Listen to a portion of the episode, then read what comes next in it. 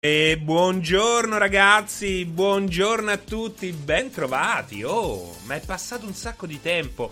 Sti, eh, st'ultimo periodo ero praticamente in live costantemente. Ops, scusate. E, ehm, però questa settimana ho avuto qualche problema di salute, un raffreddore fulminante. Ho fatto una live, se non sbaglio, lunedì mattina eh, e nessuno mi ha cercato perché mi hanno visto subito in uno stato pietoso. Eh, però questo ha portato a tanti giorni senza essere qui con voi, senza così eh, divertirmi in diretta insieme a personaggi pericolosi come So Sexy So Mitch, GM Kill, Batisco, Geofront, Johnny Silvercrest, Aram CEO, Vitbull, il Fulukadalla, Jordan Style e tutti quanti quelli che in qualche modo ehm, reincontro con estremo, estremo piacere ogni, almeno ogni settimana, almeno ogni giovedì durante il eh, 16 bit. C'è anche Carlo Doughi che invece non avevo mai visto prima, quindi benvenuto a Carlo, benvenuto a Mazaz, benvenuto a tutti quelli che,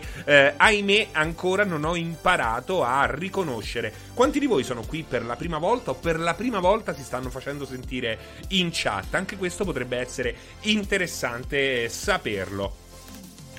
Darsit fra con colpevole ritardo ho iniziato Death Stranding e ci sono andato sotto, non riesco a staccarmi.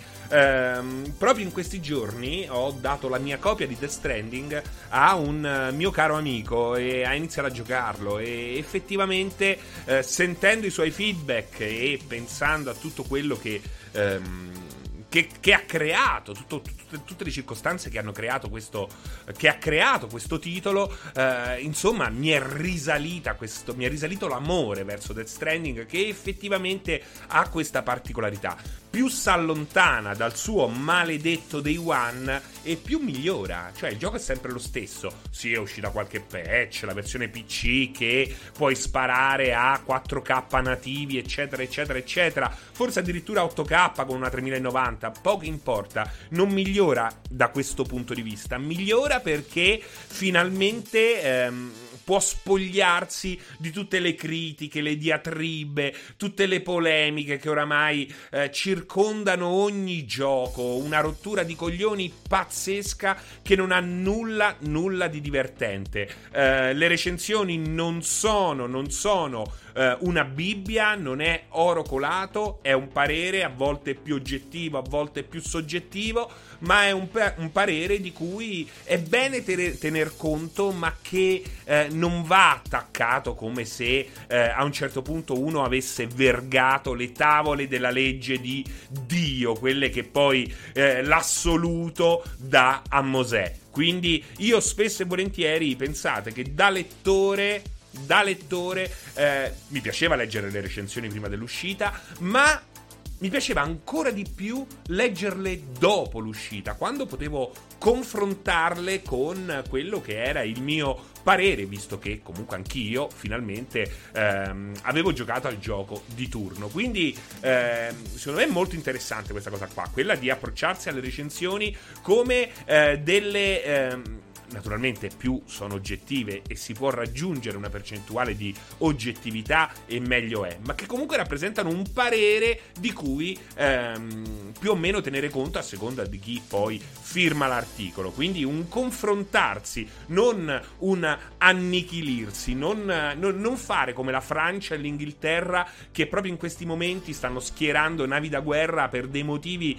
del cazzo che non porteranno a nessuna guerra perché non ci sarà nessuna guerra tra Europa e Inghilterra stanno semplicemente facendo tra Macron e ehm, come cavolo si chiama Boris eh, qualcosa stanno semplicemente facendo a gara a chi ce l'ha più lungo ecco non dobbiamo farlo nel mondo dei videogiochi questa roba qua Hellfire Mici, io un po' mi vergogno, ma non le leggo. Boris Johnson, grazie, Jim Kill. Ma non leggo news, articoli editoriali, ma le recensioni. Ah, leggo tutto, ma non le recensioni. Secondo me, Hellfire, dovresti con quelle che ritieni interessanti, eh, leggerle successivamente che hai provato il gioco. È molto molto interessante. È una bella. Eh, è un bel esercizio ed è anche un bel esercizio in vista di eh, quello che non c'era prima, ovvero le live, ovvero un momento di confronto assoluto tra ehm, autore e eh, lettore.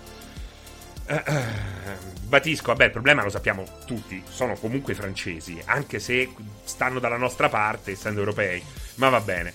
Um, Boris Johnson ha anche detto Benny Hill. Um, anch'io uguale, dice Hunted. Leggo quasi tutto, ma non le recensioni. Non so perché. È bella questa roba qua. Um, io sento la mancanza di analisi stile Kill Screen o Super Bunny Hope in Italia. Non conosco Synapsis, però secondo me ci sono. Ci sono. Probabilmente vanno soltanto trovate. Um, Gianova, infatti, spesso le leggo dopo aver finito il gioco. Jordan Style, siamo tutti europei, ma non vorremmo esserlo. Uh, Fiwi, io solitamente leggo le conclusioni al day one e una volta finito il gioco mi leggo tutto il pezzo. Bello anche questo approccio, Fiwi. Um, Steno Jedi, l'unica cosa buona dalla Francia è Iliad. Vidbull, anch'io leggo dopo aver almeno iniziato il gioco. Vedete? Eh, non è una cosa che facevo soltanto io. Passerotto, è figo anche andare a vedere dopo aver finito un gioco um, la spiegazione della lore o il significato e scoprire che si è completamente folli. Dovresti farli anche voi questo tipo di video approfondimento. Uh, io leggo solo il voto, dice Manetoni. Bovone, ciao Bovone, come stai? Non hanno ancora digerito la battaglia di così, come si dice? BD ma è in Europa che si è sempre infiammato il mondo. Carlo, purtroppo vuoi o non vuoi, alcune recensioni in qualche modo spoilerano delle cose che se ci tengo al gioco preferisco non leggere. Eh, vabbè, quelle sono recensioni cattive. No, no, no, no, no. Ma perché poi sai che cosa succede? Eh, a volte scrivi poco del gioco e ti dicono, eh, non si, non si capisce niente. Eh, cazzo, ragazzi, giocateci, eh. Perché poi, ecco, è una cosa che io ho scritto anche nella recensione di Returnal.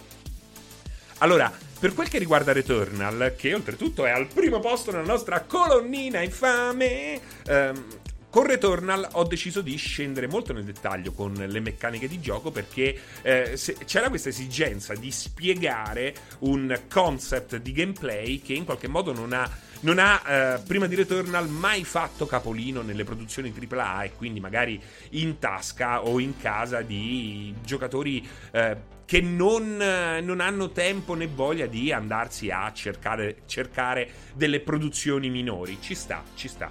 E, mm, non bisogna fargliene una colpa, naturalmente. Però lì in quel caso è stato necessario, secondo me, ehm, andare molto a, a descrivere come funziona il gioco, perché funziona in modo particolare. Però a un certo punto dico, il ruolo di una recensione, però, a un certo punto non è quello di spiegare come funzionano le cose, ma giudicare com'è il risultato finale. Cioè, io ti dico che questo gioco ha questo, questo e questo e questo. Non entro nel dettaglio del funzionamento di tutte queste feature, ma mi devo concentrare sulla loro riuscita o meno. Poi questo a volte vuol dire anche ehm, entrare più nel dettaglio, ma senza esagerare. Um, Nido, Serini, ma nelle tue recensioni, oltre ad assegnare il voto, ti occupi anche di tutte quelle scritte che ci sono prima del numerino? No, no, no, no. Quelle sono fatte da un, da un gibbone. Ho uno gibbone eh, cos- così. Eh, nato in laboratorio che scrive tutto il resto. Io metto solo il numero. Um, ciao Ilgab, Marco Retto, Just Hayden. Um, hai aiutato sicuramente a capire la formula, essendo un roguelite lanciato uh, nella grande massa. Mm. Le fa un nano invisibile. Piccoli gibboni crescono e, e questo è quanto. Vidbull, la cosa fondamentale per quanto mi riguarda è non guardare nulla prima di iniziare un gioco, tanto nel marketing mentono uh, tutti, io sono uno dei pochi ad essermi goduto uh, Cyberpunk perché non ne sapevo niente. Ma sì, anche questo. Ma infatti io quest- di questa cosa qua, Vidbull, ne ho già parlato. Allora, noi spesso diamo per scontato alcune cose. È vero che alcune cose le diciamo e poi alla gente entrano da un orecchio e escono dall'altro. Cioè, tu gli puoi dire: Guarda, che questo gioco è un simulatore di, di, di, di treno. Però quello a un certo punto eh, è comunque va, non riesce a emergere da quella che è la convinzione del singolo utente che magari pensa che quel gioco sia un action, però eh, non c'è modo di fargli cambiare idea. L'ho, l'ho, visto accadere tante tante volte e ve l'ho raccontato. Um, però ecco, eh, è quello il punto. Ciao ma- maestro, il dottore, c'è o ci sarà la versione podcast del 16 bit? C'è, c'è, c'è sicuramente su Spotify e non so dove in altri luoghi se viene caricata, sicuramente su podcast la trovate. Um, Giorgino, buon pomeriggio fra tutta la chat. Qualcuno mi spiega il taglio di prezzo di Xbox Series X da media guarda 2,69? Non lo so, Giorgino, ma sei sicuro che sia accaduto? Sei sicuro? Mi mandi un link? Eh, come messaggio privato perché in chat non te lo fanno mettere? Geofront, fra bruciapelo, per te meglio Dark Souls 3 o Bloodborne? Eh, non... Allora, la domanda Geofront può essere fatta a bruciapelo, come ehm, l'hai fatta te. Ok? Eh, la risposta non può essere però altrettanto frettolosa, perché... Eh, allora, io preferisco Dark Souls 3, però Bloodborne... Eh, Bloodborne eh, ha una sua ha un suo stile, ha un suo approccio, è molto più eh, veloce per certi versi, da un certo punto di vista. Eh, a me piace Dark Souls 3 perché è la formula perfetta, che non esagera nella difficoltà, è proprio secondo me perfetta, perfetta. Dark Souls 3 è il Dark Souls perfetto. Eh, non tanto per chi magari se ha giocati tutti già e è arrivato a Dark Souls con 5 Souls sulle spalle, ma è bellissimo, è bellissimo. Geofront te lo chiedo perché sto finendo Bloodborne e volevo iniziare Dark Souls 3. Ecco, vedi. Uh, Elfire Mici, Sirius sta a 2,96 cifre invertite. Uh, non ho capito. Non ho capito. Uh, non riesco ancora a capire di questo sconto enorme di Series X. Franci stamattina dice Malve, Marvel Heroes. Ho scoperto Outlast sul pass. Outlast 2, stupendo. Molto, molto bello. Molto, molto bello. Um, No, no, nessuno sconto era serie S. Ah, ecco, vedi, mi sembrava. Mi, mi, puoi, spiegare, mi puoi spiegare questa cazzata, gentilmente, Francesco? Ben tre goleador di sconto. Ehm, io de, de, Dark Souls 3 l'ho abbandonato per noia, vedi, Hollow Brain, come cambiano le cose. Eh, anche secondo me Dark Souls 3 è il migliore, anche se un po' mi è mancata quella sezione più incentrata su un singolo farò come in Dark Souls 1. Eh, ma ci sta, ci sta. Eh, però, è, è, ecco, vedi, è, ci sta anche quello che dice Hollow Brain. Cioè, se tu hai giocato l'1, il 2, Demon Souls, Bloodborne, puoi arrivare a Dark Souls 3 che ti sembra un, un remix di tanti aspetti già visti. Perché in fondo lo è. Però questo eh, oggettivamente non può spogliarlo del fatto che sia il Dark Souls migliore, migliore per come è confezionato tecnicamente nel bilanciamento. Um, è vero, dice uh, High of the Many, è vero, ho sbagliato il cambio euro goleador. Giorgino, ma ci volevi fregare? Ci volevi fregare, Giorgino? Dice, letto male il prezzo. Tranquillo, Giorgino. Um, Hollow Brain, giocati tutti, infatti in quel periodo ho preferito di gran lunga Niho, un po' più vario. Hola Left Line, hola, hola. Calupama, buonasera carissimo Serino, pensi che Elden Ring possa finalmente farsi vedere alle 3? Uh, ma che ne so, ma mica c'ho, mica c'ho la palla di vetro. Il problema è questo, uh, anche questa è una cosa che ho già detto, uh, senza eventi è molto difficile per noi, soprattutto in Italia, avere delle buone voci di corridoio che siano credibili e che siano comunicabili. Um, quindi così fermi a casa diventa molto più difficile prevedere con strategia, tattica intelligenza ehm, e con materia prima quel che potrebbe accadere in questo caso uh, con Elder Ring. Quindi non so minimamente cosa, dove e quando Elder Ring uh, potrebbe ecco, uh, riapparire sugli schermi. 10 centesimi ma non ne compro da anni, eh, il costo delle goleador, dici. Io le ho comprate di recente. Eh, ma come non vi basta Jeff Grab, dice Passerotto? No, mi, a me non basta Jeff Grab, assolutamente. Um, Riccardino Fuffolo, secondo te quando tornerà la normale disponibilità delle console? Non ce la faccio più con la PS4 Pro. Uh! Così, la mia PS4 Pro. Uh! Mamma mia, la Mar- Maria Callas quando giocava a Nome Sky in agosto veramente insopportabile. Ehm, eh, lo so, lo so. Quando. Allora, io speravo che si sbloccasse la situazione a metà anno. Sembra che le cose possano continuare così ancora fino a, a novembre, ottobre, novembre. Lì deve sbloccarsi per forza perché altrimenti comincia a essere un grandissimo, un grandissimo problema. Già Stadium, vedendo le previsioni di bilancio a ribasso di Kadokawa, probabilmente se ne parla nel 2022. Molto probabile, secondo me, che possa essere posticipato nel 2022. Tra l'altro è un passo importantissimo nella crescita di From Software. In qualche modo importante eh, come lo è stato Cyberpunk per CD Projekt ed è lì c'è stato lo scivolone, nonostante le qualità innegabili del gioco, e lo, scivolo, lo, scivolone è altrettanto innegabile, e quel grande salto a cui aspirava CD Projekt è stato eh, posticipato. Quindi ehm, Elden Ring ha lo stesso valore per From Software oggi, eh, perché Elden Ring è uno sforzo produttivo che From Software di fatto non ha mai fatto non lo ha mai fatto prima. Lavorare a un gioco con questo respiro è una roba rischiosa. Non basta semplicemente mettere una mappa aperta a Dark Souls 3. Non basta semplicemente ritagliare le funzioni che ci interessano di Bloodborne o Sekiro per inserirle in un altro gioco. Bisogna calibrare tutto nuovamente e bisogna soprattutto accettare la sfida tecnica e lì sappiamo quanto From Software in qualche modo sia indietro rispetto a praticamente quasi tutta la, la concorrenza. È, è, innegabile, ci sta. Dark Souls 3 è un buon passo in avanti da quel punto di vista, eh, però non è abbastanza, soprattutto oggi in un'epoca eh, fatta di next gen, di una nuova next gen.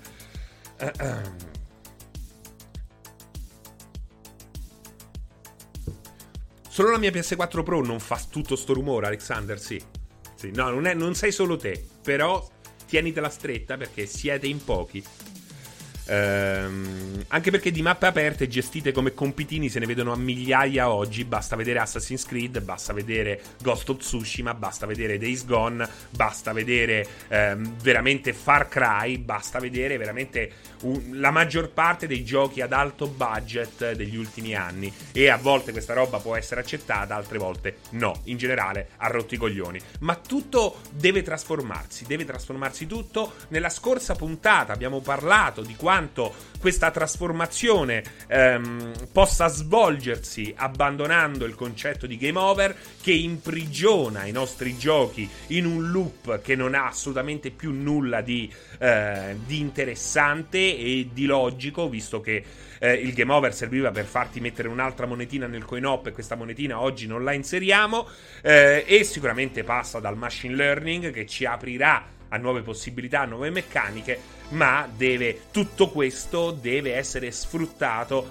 da software house che hanno i coglioni, anzi dei publisher che hanno dei coglioni quadrati eh, per sperimentare. Si può fare, si può fare, si può fare anche riducendo bene o male i rischi, però dobbiamo un attimo scrollarci di dosso queste formule che vuoi o non vuoi, eh, atmosfere belle, atmosfere non belle, ambientazioni riuscite o meno riuscite, hanno rotto i coglioni. Probabilmente questo ehm, non è un problema dei più giovani che hanno iniziato oggi a giocare perché non hanno un pregresso, non hanno un miliardo di giochi sulle spalle, ma anche loro eh, possono comunque mettere la testa su eh, esperienze così diverse e diversificate che in qualche modo, secondo me, ehm, già subito sentono un po' la, pruz- la puzza, la pruzza del, del, già visto, del già sentito, ma soprattutto, e questa è la cosa più grave, del già giocato. Um, Calupama, grande serie, risposta perfetta, ma non ricordo assolutamente la domanda. Zunanitananatai. Francesco, posso dirti che sei il migliore di tre asterischi, che potrebbe essere di tutto. Sei il migliore di, della merda del mondo. non so che cosa tu ti riferisca con quella censura. Um, una mappa gestita in modo eccezionale stata quella di Fallout New Vegas, dice Sinapsi. Uh, ricaricate il 16 bit su YouTube per favore, non ho mai tempo di seguirlo in live, questo lo giriamo a, a, a tutti gli altri che si occupano di questo. Uh, Argect, io ho una Pro e mi preoccupo che la ventola sta sempre al minimo, ci potrei cuocere un uovo sopra. Ehm... Serino, comunque, Ghost of Tsushima, un open world non lontanissimo da Infamous Second Son. Second Son, i Sucker Punch mi sembrano ancora molto acerbi, lato artistico a parte. Eh, sì, eh, sì, eh, di fatto è vero, è così. Quel, quel, ripeto, tutta roba che ha funzionato una volta comincia, comincia a rischiare adesso. Oggi tutta quella roba là è, è un rischio. È un rischio che eh, naturalmente si basa su quelli che sono i nostri gusti. probabilmente un Ghost of Tsushima 2 lo rigiochiamo volentieri, un Far Cry comincia a essere pesante, eh, dover... Cioè, io non lo so, voi attesa Far Cry nuovo? Cioè, mm, tastiamo un attimo il polso, il polso. Uh, check the hype. Ah, fa- cioè, secondo me Far Cry, eh, il primo è stato fighissimo. Il 2 è stato fighissimo. Il 3 si vedeva che era tarato per vendere un botto, ma era comunque fig- fighissimo. Poi c'è stata una rottura di cazzo continua, uno scendere continuo perché di fatto era sempre lo stesso gioco, sempre più streamlined, perché questo è il problema anche, ragazzi. Non bisogna dare retta al pubblico, se non in piccolissima parte. Se tu senti il pubblico ti dice, e sc- ah, ecco quello è il problema del pubblico. Certo, ma perché non posso craftare se- senza scendere da cavallo? Ma perché non posso raccogliere le erbe senza fermarmi? Ma perché non posso avere la lista delle missioni tutta ben visibile così non ne perdo una?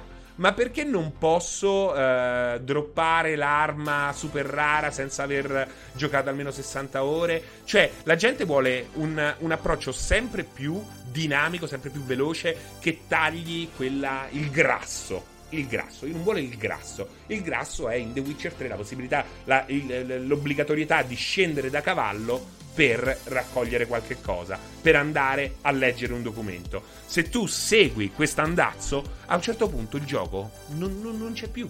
Non c'è più. Se non devi scendere a cavallo, se puoi craftare sopra il cavallo, e mentre dormi, e mentre fai tutte queste cose qua, il, cosa rimane? cosa rimane, a che serve pure il, eh, l'open world, se poi dal punto A al punto B è semplicemente premere avanti per fare in modo che il cavallo vada avanti. Cioè, eh, bisogna veramente ripensare tutto e, ehm, e rischiare di più. Secondo me Returnal conferma quello che io vado dicendo da un milione di anni. Puoi creare un gioco da 20, 30, 40, per alcuni 50 ore senza per forza dover spendere 500 milioni di dollari in production value. Cioè il gameplay è quello che dà... La, è, il, è il gameplay che deve dare la longevità, non la cutscene. Semplicemente, se tu fai un gioco, un... qual è la forza dei videogiochi? È quella di simulare, quella di rispondere alle sollecitazioni del giocatore ed è abbracciando la natura, la forza del videogioco rispetto al film che riesce a trarre il massimo spendendo non il minimo, il giusto. Invece ormai si è puntiamo tutti a un gigantismo hollywoodiano, quasi tutti che eh, aumentano i prezzi, aumenta i prezzi, ma poi eh, la, di, di, di, grasso che stringiamo in mano eh, rimane ben poco. Perché dico grasso? Perché il, gra- il grasso eh, è una bella analogia, secondo me, o per alcuni un'analogia del cazzo. Però perché io penso che sia una buona analogia? Perché il grasso solo non piace a tutti, a volte stomaca anche a chi piace, ma il grasso ben inserito all'interno di una bistecca ben marmorizzata, come una bistecca Kobe, è, è quello che dà il sapore, quindi è importante secondo me come, come cosa. Uh, meno cutscene, anche cutscene in game e più gameplay, assolutamente. Hellfire Michi, ti è piaciuta questa? Ti è piaciuta? Parli dell'uomo delle, parli dell'uomo delle armi di Re... No, no, no, di Resident Evil 8. Uh, eh, non dire grasso se non ce l'hai nel sacco. Oppure com'era? Non dire cazzo se non ce l'hai nel piatto. Questa citazione di Clerks. Um, Bunta Fujiwara 42, intanto piacere di conoscerti. Serino, oggi è uscito un rumor per cui PS5 potrebbe subire un redesign per il 2022. Allora, secondo me eh, anche l'idea di... Ehm, Sto droppando frame, mi dicono? No. Non sto droppando frame, eh, Jacopo. Voi avete avuto problemi nel video e nell'audio? Verissimo, tutti vogliono un gioco film, finisci per stare 6 ore con il pad in mano senza fare nulla, dice Jordan Style. Um, Cyberpunk non rientra in questo problema. Uh, Boh, no, no, secondo me Cyberpunk non rientra in questo problema. Cyberpunk ha altri problemi, eh, vuole, punta a essere un gioco comunque di stampo hollywoodiano, c'è Keanu Reeves, cazzo, quindi eh, più eh, sfacciato di così, però a te ha, baffur- ha bafferato? Ma adesso no, ok, per un paio di secondi. Allora, ragazzi, eh, Jacopo, se mi buffera per due secondi, non mi rompere il cazzo con un messaggio. Se vedi che il problema è continua, sì, ecco. ok, ok. Allora, ehm, io detesto quei momenti dove sei costretto a subire dialoghi e dialoghi mentre fai una camminata. No, io lo sai che cosa odio di quei momenti, Crazy Tilt. Cioè, io dico veramente cazzo, Crazy Tilt. Beh, prendiamoci, abbracciamoci, Crazy Tilt. Jacopo, mi, mi rispondi per piacere alla mia invettiva? Eh? eh, povero Yak, è vero, ha, ha, ragione anche Yak, ha ragione anche Yak. Ehm è, lo sai qual è il problema di quei, di quei momenti là? È che questi pazzi, eccolo, eccolo Yak che dice ride, ride, ride. Ma che te ridi, Yak? Mai, mai, mai deconcentrato? Che dice? Guarda che non l'aveva fatto solo una volta. Eh. In, però ti farò vedere il re, poi ti farò vedere il report. Jacopo mi hanno detto soltanto una volta per due secondi. Eh. Ciao Cepidella. Il problema di quei momenti là, sai qual è? È che ancora non hanno capito che il personaggio che mi sta parlando e il mio personaggio devono procedere di pari passo. Cioè, ragazzi, avete fatto della roba allucinante. Con il machine learning state facendo dialogare gli NPC come fossero delle persone vere e ancora e ancora ci avete questi personaggi che mi parlano che stanno a tre metri avanti. Stanno a tre metri avanti, cazzo. Mi aspetti? E poi che cosa succede? Se tu provi a raggiungerli e corri, corrono pure loro, come se non volessero farsi raggiungere. Io non lo so, questa roba qua è insopportabile. e come dicono i cannibali, a Natale sono tutti più buoni. Uh, Sladar, ripeto, France, il tuo punto di vista è realistico, onesto, condivisibile, ma così dicendo escludi Kojima, uh, Quantic Dream e via discorrendo. Allora no, non è vero. Intanto Kojima, non mi pare che a parte Metal Gear Solid 4 ci siano giochi di Kojima che non abbiano gameplay. Io trovo che i giochi di Kojima siano pieni di gameplay, cazzo. Sono pieni di gameplay. Abbiamo Metal Gear Solid 1, vabbè, a parte quelli MSX, Metal Gear Solid 1 è tutto gameplay praticamente. Ha delle cutscene lunghe, ma questo non vuol dire che non ci sia gameplay. Il 2 non ne parliamo, anche lì cutscene lunghe, ma è tutto gameplay. Il 3, cutscene nemmeno così lunghe, gameplay straordinario. Poi non tutti i giochi devono, devono essere come dico io, ci mancherebbe altro, ma molti giochi farebbero bene a guardare a un'altra formula più coraggiosa che osa di più, che osa di più. I giochi di Kojima sono pieni di gameplay. Non parliamo poi dell'ultimo, Death Stranding è, praticamente tutto gameplay. Questo non vuol dire che non ci siano delle cutscene particolarmente lunghe, delle segue- sequenze non, gioca- non, giocabili particolarmente lunghe, ma eh, sono in un mare di gameplay. Quindi, wow. Metal Gear Solid 5 è praticamente il miglior eh, action stealth sandbox dal punto di vista del gameplay, quindi non lo so, eh. Heimschreich, in un'industria che sviluppa seguiti eh, ripartendo da zero senza capitalizzare gli aspetti positivi dei giochi precedenti, credo che il problema del machine learning per caratterizzare gli NPC sia il meno. Perché dici questa cosa qua però? Secondo me non riparte da zero per ogni seguito, anzi, anzi, forse il problema è proprio perché è pro- deriva anche dal fatto che eh, hanno quella base e da lì si muovono pochissimo. Ma io ci sto. No, secondo me God of War è assolutamente gameplay. Anzi, è il gioco, l'esclusiva Sony con eh, più gameplay in assoluto di quelle PS4. Eh. Non, non confondiamo. Spider-Man eh, e tutti gli altri, e The Last of Us, anche nel suo essere meraviglioso, eh, hanno una. hanno. hanno quel tipo di gameplay che va benissimo va benissimo. L'importante è che non vengano estesi, eh, esteso, eh, che non venga esteso a tutti gli altri giochi. È questo il problema. È questo il problema. Bloodborne non è sviluppato da Sony, Aqualunarius. Um, cosa pensi della serie Ghost Recon di Ubisoft? Eh, penso che ai tempi aveva un'identità che è andata perdendo. Cioè, Ghost Recon nel momento in cui è passato su console è diventato uguale a mille altri giochi. E e questo l'ha mezzo ucciso, lo vediamo, lo vediamo. È un'esclusiva ma non è sviluppato. A me non va giù Assassin's Creed, ormai mi ha stancato. Dat Prez, Mister Serino, Subnautica mi è piaciuto molto. Mi consiglieresti un buon gioco simile? No Man's Sky, No Man's Sky, Dat Prez, assolutamente. Knack è solo gameplay, Hollow Brain, assolutamente. Um, Bovone, ma solo a me succede che quando la gente dice cutscene mi sembra che pronunci cutscene. Infatti, dopo, alla fine, ho utilizzato il termine sequenza non giocabile, eh, che fa pure schifo, proprio per, perché anch'io ripetendolo sembrava che dicessi. Mi sembrava dicessi sempre cutscene. Um, da cosplayer di Assassin's Creed che ha speso un botto pure, pure io la penso come te.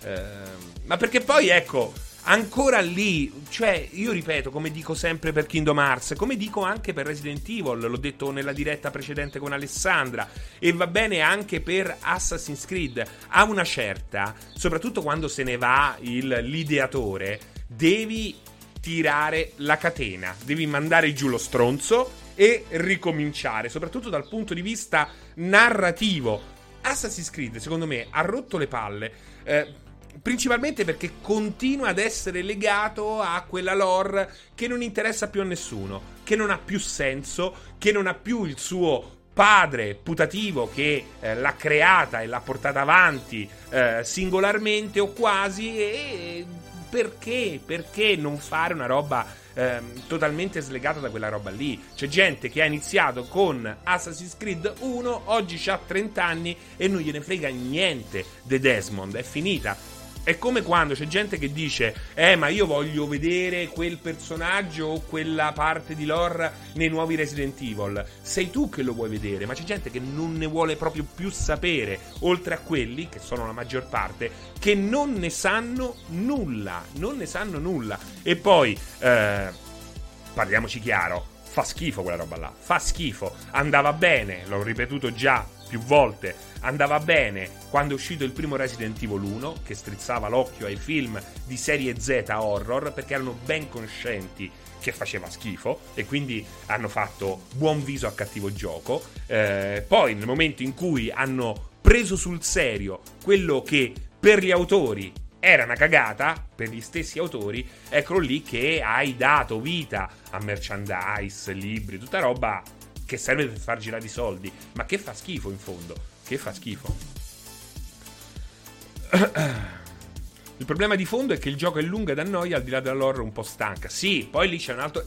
Eccolo lì un altro problema. Il problema di Assassin's Creed è che estende all'infinito un tipo di gameplay che non può durare più di 20-30 ore. Un gioco con che ti costa la metà, con un gameplay dinamico, con un conquista e eh, concedi, con eh, un approccio più simulativo a quella che può essere l'ambientazione, con eh, la possibilità di giocare un po' di ruolo, con un, un'interazione più open-ended, non dico Fable e The Sims, ma un'idea simile, me lo puoi magari il gioco finisce dopo, dopo 30 ore il gioco è tarato per finire. Ma io ci gioco 500 ore a un gioco del genere, capito?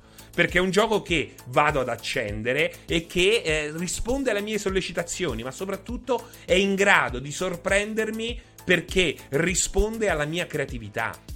È questo il punto, ragazzi. Ma io ho giocato 140 ore a Breath of the Wild e non l'ho finito, ma non me ne frega niente di finirlo. Ogni volta che lo accendo scopro qualche cosa. Lì è il senso di libertà, è... Cioè, Capite qual è? è? È, difficile da spiegare, ma eh, devi, il gioco è dinamico, il gioco è codice, il gioco nasce come simulatore. Voi mi prendete in giro per questo amore che io ho eh, per i simulatori, ma il videogioco nasce simulatore. I primi videogiochi sono simulatori creati con macchinari professionali. Asteroids aveva una simulazione fisica impressionante che poi non abbiamo visto per molti anni. Moonlander eh, è una roba creata a pochi pa- passi dall'hangar che gestiva il lancio dei primi eh, progetti Apollo. Eh, cioè stiamo parlando di una roba legata indissolubilmente. Videogiochi e simulatori sono eh, nati per coesistere. Ora, non tutto deve essere ehm, Train Simulator, du coglioni, sono il primo a dirlo.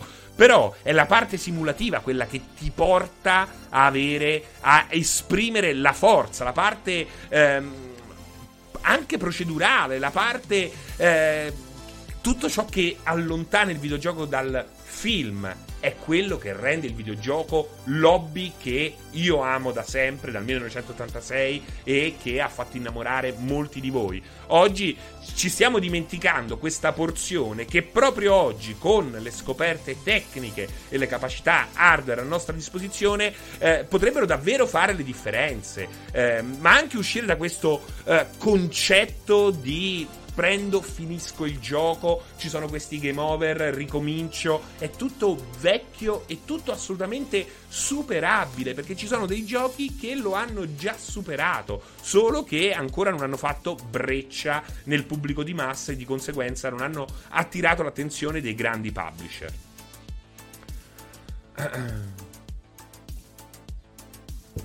Jordan Style, ma sì, certo, lì stiamo parlando. Sarebbe bellissimo avere una. Pa- ecco, Jordan Style. Uh, qui vedete, per esempio, vedete uh, in basso penultimo, nel penultimo slot della colonnina infame ci sta Densha De Go che ho acquistato, me lo sono fatto spedire dal Giappone.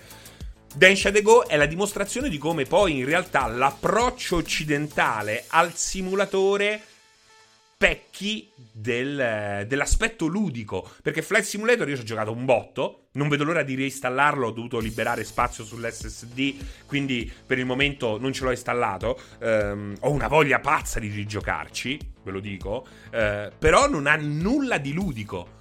E questo è un grandissimo problema. Secondo me, grande, eh, un grande rilancio non di un genere, ma di un certo tipo di, di, di idea di videogioco ehm, ci sarà anche nel momento in cui eh, questi due approcci al gioco simulativo, ma non per forza eh, pensato per simulare la realtà, perché il videogioco può simulare. Ecco un altro aspetto straordinario del videogioco. Il videogioco può simulare l'irrealtà Star Citizen, Elite Dangerous. Sono simulatori, ma simulano l'irrealtà. Monster Hunter World, più di tanti altri Monster Hunter, ha un approccio chiaramente simulativo. Però è un gioco fantasy. Simula quindi ehm, si approccia a delle meccaniche molto molto eh, precise e tante di numero con un piglio simulativo, ma questo piglio simulativo fa emergere un mondo fantastico, fantastico, ma comunque con delle regole credibili. Sì, l'ho provato Eve Online, ma non, non sono un grandissimo, un grandissimo appassionato. Ehm... Ogni volta che ti senti parlare di giochi di treni mi viene in mente Arnold vestito da macchinista quando giocava con il trenino elettrico. Schizzogene. Ehm... Edith Finch ha mostrato come la figura retorica possa diventare meccanica, Sinapsi. Anche questo, perché anche il Walking Simulator così eh, detto, che poi è un po' dispregiativo, ha senso. N- non tutti i giochi devono essere così. Il rischio non è che... Eh, i- io non voglio che tutti i giochi adottino l'essenza del videogioco, ma voglio che ci sia spazio per tutti. E al momento per il videogioco più eh, anche più, più, più, futurista, quello che osa di più, eh, serve per averlo, per dargli il benvenuto, anzi meglio, il bentornato, serve più spazio nei cuori e negli interessi degli appassionati di videogiochi come voi, serve più spazio nelle homepage dei siti o sui canali YouTube dei vari influencer, eccetera, eccetera, e soprattutto serve più coraggio da parte dei publisher. Per questo mi sta a cuore, non perché io voglia imporre questa visione, è che questa visione è quella che senza dubbio porterà il gioco più avanti, che porterà il gioco nel nuovo millennio. Siamo, siamo già nel nuovo millennio, però in una nuova, de- in una nuova fulgida decade però non voglio l'annientamento di tutto il resto, perché tutto il resto piace anche a me. Piace anche a me. Uh, Monster Hunter è verosimile, è quello che serve nei videogiochi. Ciao, ciao, ciao. ciao perché benvenuto fradici, ste massoni? A chi? Cioè, Kingdom Come, sto figlio della pignata, manco lo devi finire. Cioè, i, The Elder Scrolls, Daggerfall, ma quanti sono averlo finito? Il 10%, ma meno del 10%. Il 5% di, di chi ha acquistato Daggerfall lo ha finito. Skyrim lo finiscono tutti, è impossibile non finirlo, capito? Kingdom Come, secondo me, per avere... Ehm, per avere... Eh, per darti soddisfazione, non serve nemmeno finirlo. Non serve nemmeno finirlo, perché Kingdom Come è un portale, è un portale che ti porta in una nuova dimensione. Ha un, un decorso lineare, ma eh, puoi sperimentare delle emozioni diverse, sempre diverse. Quanto ho cavalcato su Kingdom Come, vedi? Jordan Style, simulare l'irrealtà è una filosofia immensa. Alla fine, cosa c'è di più bello di vivere qualcosa che. Eh, che non è riproducibile in natura. Eh, eh, beh, è bellissimo. Io lo trovo emozionante proprio. È un concetto a me molto, molto caro. Eh. A proposito di simulatori, cosa ti aspetti dal prossimo Gran Turismo? Dalle premesse sembra che abbiano intenzione di mettere il GT definitivo con la parte online di sport coadiuvato dall'offline classico della serie. Sì, eh, è che il problema è che, come al solito, eh, è il gioco quello. È logico, i giochi di guida ormai hanno raggiunto. Hanno raggiunto.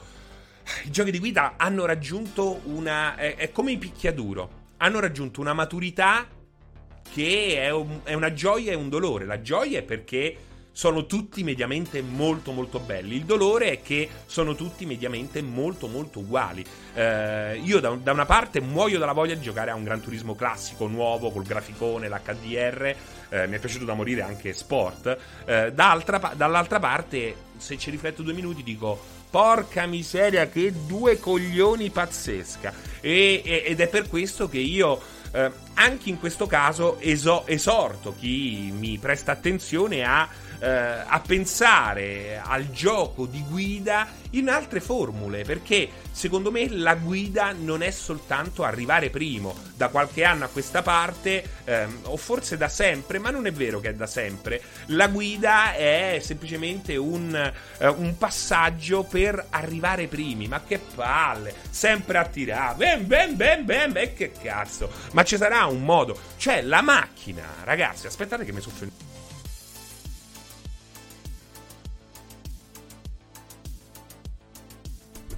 Oh, ecco, la macchina, ma la macchina, ma ragazzi, ma la macchina per eh, tutte le, gen- le, generazioni fino ad oggi, poi in futuro sicuramente ci saranno dei cambiamenti perché è cambiato anche il modo di approcciarsi all'autovettura. La macchina è, è una roba meravigliosa perché Marco Guerra, mitico, Marco Guerra, ex, ex ehm, eh, partner in crime, eravamo colleghi in Play grazie Marco, ti voglio tanto tanto bene voglio riassaggiare il tuo cibo giapponese. Perché è un grande cuoco anche.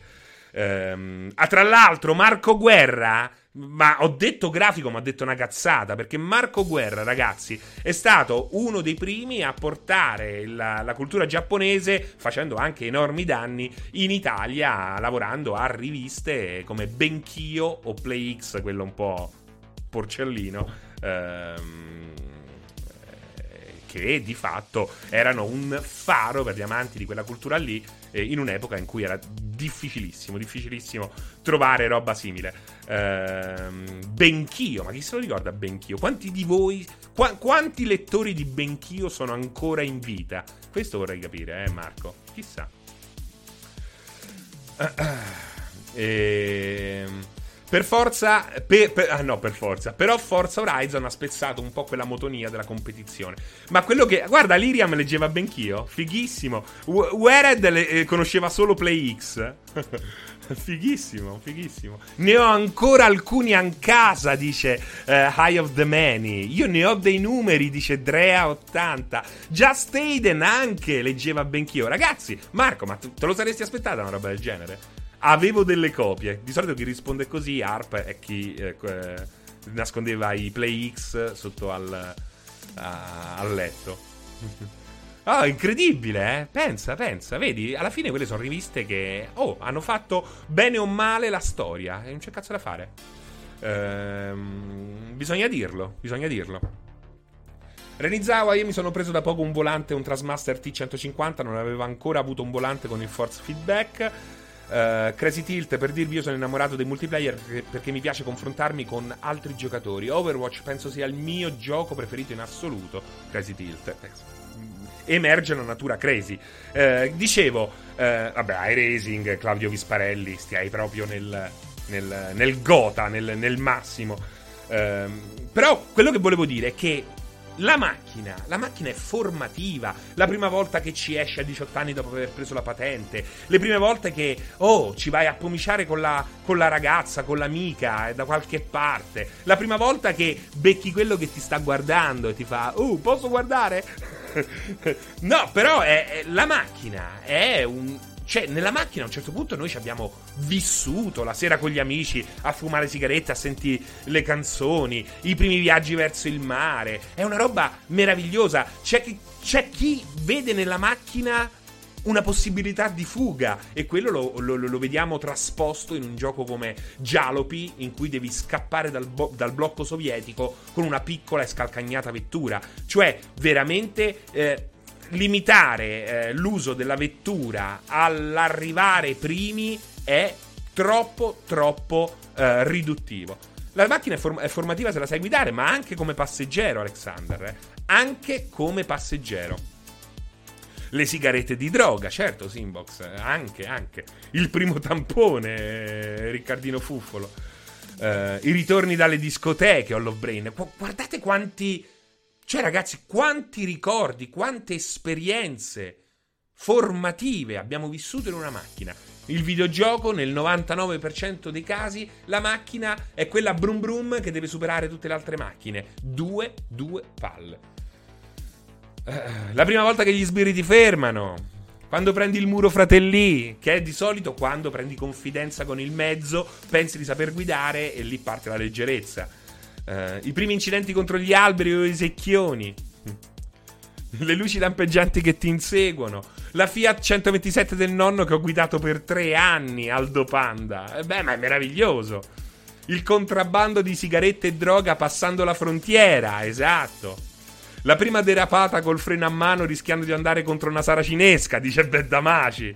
La prima volta che devi cambiare una ruota, Yabusa. Guardate, guardate. E l'ape, dice Drea80, eh, c'ha ragione. L'ape? Perché non c'è stato un bel gioco con l'ape?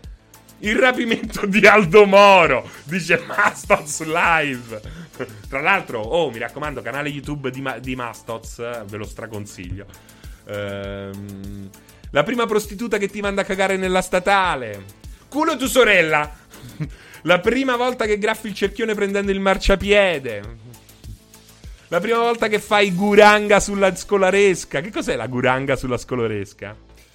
Eh, il primo posto di blocco. L'ape c'è su San Andreas. La macchina è la prima reale illusione di libertà. Scusando il paradosso, Jordan Style. Ma è così. È così. La prima volta che gratti la carrozzeria entrando nei box. La prima macchina gialla. Che cos'è? Sono d'accordissimo, ma il gareggiare in auto per arrivare primo, se non lo fai sul raccordo, non è cosa da tutti i giorni, Reckman. Ma infatti, ma infatti, non pensate sempre per assoluti. Non sto dicendo che oramai da adesso in poi mio per, nel mio mondo perfetto ogni gioco di macchina è un gioco in cui devi cambiare la ruota. Non è così. Il gioco di guida, se fatto bene, assolutamente ben accetto. Multiplayer. Guarda, GT Sport. GT Sport ehm, è straordinario per certi punti di vista. Eh, iRacing è un capolavoro. Però vedete che siamo arrivati al massimo. Cioè, ormai che cosa, che cosa serve? Quando ormai si sono giocati per 5 capitoli di forza la cazzata dello pneumatico che si, di, si deforma in curva, che quando lo senti. Ma quando lo senti in forza? Mai lo senti?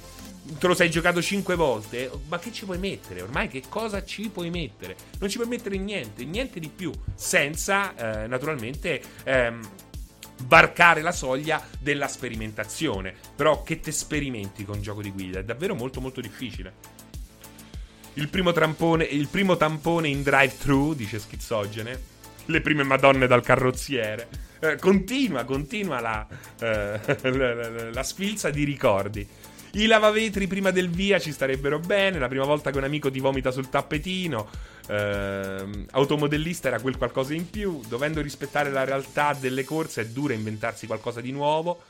Il VR può spingere i giochi di guida. Può spingere i giochi di guida? No, secondo me può spingere il giocatore alla guida, perché la realtà virtuale con i giochi di guida è sicuramente un bene aggiunto eh, fondamentale, perché per la prima volta puoi permetterti di anticipare una curva, come l'anticiperesti nella realtà. Tu, anche in un gioco tridimensionale, non hai un valore preciso ehm, delle distanze, cosa che hai invece nella realtà. E questo ti permette, la realtà virtuale insieme al 3D permette questo e quindi permette di eh, fare robe che non faresti in un gioco bidimensionale normale da schermo.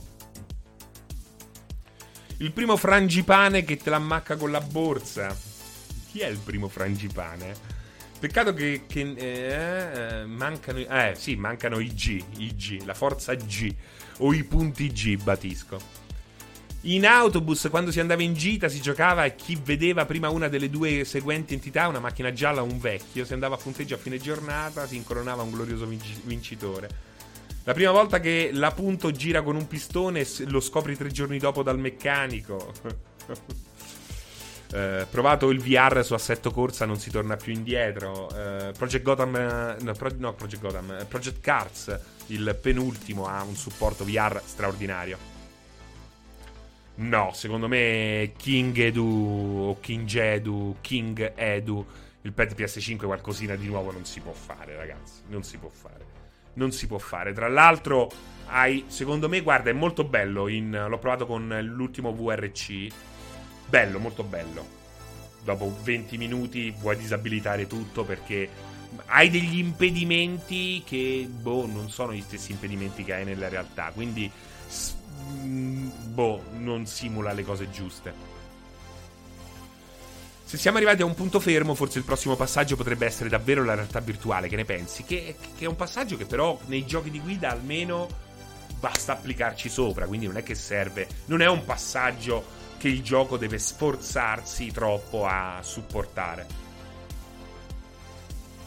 No, Pedro, non sono assolutamente d'accordo sul Watch Dogs 2 top gioco di guida arcade. Um,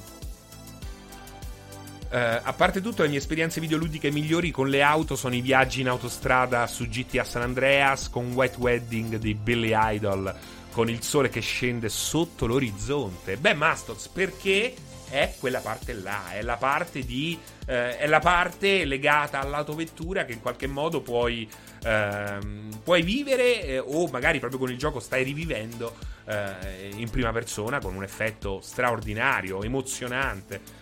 Um, se nella realtà ti vibra il volante c'è qualche problema o comunque, cioè, puoi, ecco, è interessante l'indurimento del, del freno perché ci sta dell'acceleratore è una cazzata. Cioè, avere l'acceleratore che ti fa con sto dito, ma che, che simulazione è? Ma, ma, una macchina vera di guida, ma di, di corsa, da, da, corsa, scusate, mi sta arrivando un messaggio, qui non so chi è, ehm, non fa questo. Simulatore di puttanture solo tangenziale. Ma un bel gioco di guida con storyline. Lo hanno fatto, l'ha fatto Codemasters più volte, ma una mezza cagata. Boh, non ci sta. Ehm, magari sul pedale, però. Boh. Ma non c'è, ma il pedale si deve rompere l'acceleratore per eh, premere a vuoto o comunque, boh, non mi sembra, non lo so. The Kuromancer, Dash at the Go, migliore di A-Train, confermi, sono due giochi totalmente diversi, totalmente diversi. Però siamo arrivati alle 17. Ehm, sì, però è una, è, una, è una, cagata secondo me la storia in questi giochi qua. A parte che pure il vecchio Formula 1 ce l'aveva a mezza storia, faceva schifo. Sidelash, grazie per l'abbonamento. Ehm, ci vorrebbe un gioco di enduro che viaggiano per il mondo, che Essen. L'ABS dà un colpo quando entra in azione, quindi dovrebbe arrivare un pugno sul naso. Infatti molte persone, lo sai che si rompono il naso con uh, l'ABS? Giochi con storyline li fa quasi ogni anno lo studio di Need for Speed, tutta roba dimenticabile, a parte poi sto fio della pignatta, lì veramente è nemmeno pensata per il pubblico di Fast and Furious, proprio per il pubblico di non lo so, guarda, non lo so. Uh, Forza Horizon con la storia sarebbe un gioco bellissimo, eccetera, eccetera, eccetera. Però, però, però, però, um, abbiamo parlato un po' di nulla, di, di, niente di quello che avevo messo nella colonnina, ma va bene così. Spero che sia stato comunque interessante. È stato interessante? Ve lo chiedo, mentre bevo. Mentre bevo. È stato interessante. Abbiamo detto abbast- sufficientemente cazzate?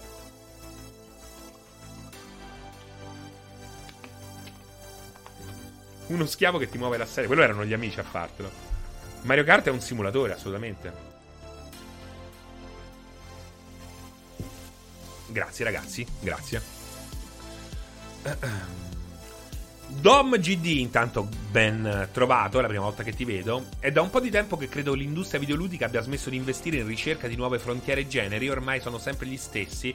Eh, questo da parte delle grandi software house. Se guardi invece alcuni team indie, trovo realmente la voglia di creare il gioco originale, sia lato narrativo, eh, al giorno d'oggi forse poco rilevante, ri- rilevante, ulteriori speranze le ripongono nel VR. Ma è così, Dom GD. Secondo me oggi se sei un appassionato di videogiochi, non un casual, e non ne faccio una colpa, eh, assolutamente, non puoi eh, prescindere dai giochi indipendenti. Perché nei giochi indipendenti vedi bagliori di futuro. Magari con la graficaccia, magari con... Uh, cioè Rimworld, Rimworld, a vederlo è proprio uno schifo.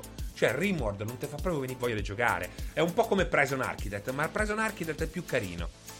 Ma Rimworld ha una, uh, un gameplay che fa paura. Fa paura. Non esiste gioco più libero, più rigiocabile, più sorprendente di Rimworld. Se tu Rimworld gli metti una bella grafica ehm, e altre robe che. Eh, eh, sappiano renderlo un gioco appetibile per il mondo console e per un pubblico di massa, tu avresti una roba da 10, da 10 da 10 su 10 come score, perché è una roba mai vista prima.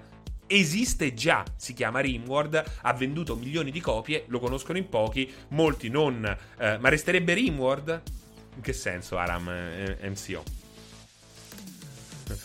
Non si può, non ci gioca nessuno e fallisci. Ma non è così vero, non è così vero. Per questo all'inizio non puoi spendere un miliardo di dollari per fare Rimworld eh, per il pubblico di massa. Devi creare degli ibridi, devi un po' snellire la formula di Rimworld per renderla appetibile e poi naturalmente devi eh, cercare di... No, ci siamo capiti. E poi, naturalmente, devi eh, rivedere un po' a ribasso quel che non puoi realizzare con un budget così alto, perché in quel budget ci sta anche l'aspetto tecnico e artistico, cosa che gli sviluppatori di Rimworld eh, non hanno proprio preso in considerazione. Ma solo a me la grafica interfaccia di Ringworld visivamente fa godere alcune cose, Nido. Alcune cose, però dai, si potrebbe fare veramente molto molto meglio. Eh, io negli indipendenti ho trovato oro puro, in un anno ho giocato moltissimi indie e me li sono goduti come mai, come mai rispetto a certi AAA di Van Dog, assolutamente, o i AA, ecco. Ehm, però ecco, cioè, alla fine, secondo me è, fa tutto parte di un'industria uh, dei videogiochi di alta fascia che appare più traballante che mai. E qui mi voglio ricollegare. Rimjob, sì, Liriam, Rimjob, sì. Ehm, qui mi voglio ricollegare ai primi due slot, perché questi primi due slot non sono tanto per parlare di Outriders o di Returnal ma per parlare del loro ruolo, del ruolo che hanno avuto e stanno avendo nel eh, rendere ancora più traballante l'industria dei videogiochi, soprattutto quella ad alto budget. Eh, mi fa ridere e trovo che sia pazzesco che la gente ancora oggi eh, si permetta di dubitare, è giusto dubitare dei, dei, dei servizi eh, su abbonamento, sono d'accordo. Eh, probabilmente a un certo punto ce li lasceremo anche alle spalle. Eh, Uplay, EA Access, naturalmente Game Pass. Però ci dobbiamo passare obbligatoriamente perché ormai non c'è più soluzione. Allora, io ritorno su questo argomento dopo averne parlato nel cortocircuito, dopo averne parlato nel 16 bit di diversi eh, mesi fa, perché Oggi abbiamo una un, due perfetti esempi che diventano un perfetto esempio e sono Outriders e Returnal. Prezzo sbagliato e ulteriore colpo mortale alla fiducia dei giocatori. Perché tu ancora oggi mi alzi il prezzo di Returnal a 80 euro, che 50 dovrebbe costare, 60 massimo, e che cosa succede? Che cosa succede, dannazione? Ancora mi venite a parlare, ancora mi venite a dire il Game Pass è per quelli che giocano solo in un modo, il Game Pass mi obbliga a... Ancora sarà a parlare di queste strazzate. Ma non lo vedete che siete, come diceva, come diceva, come diceva Tyler Darden in...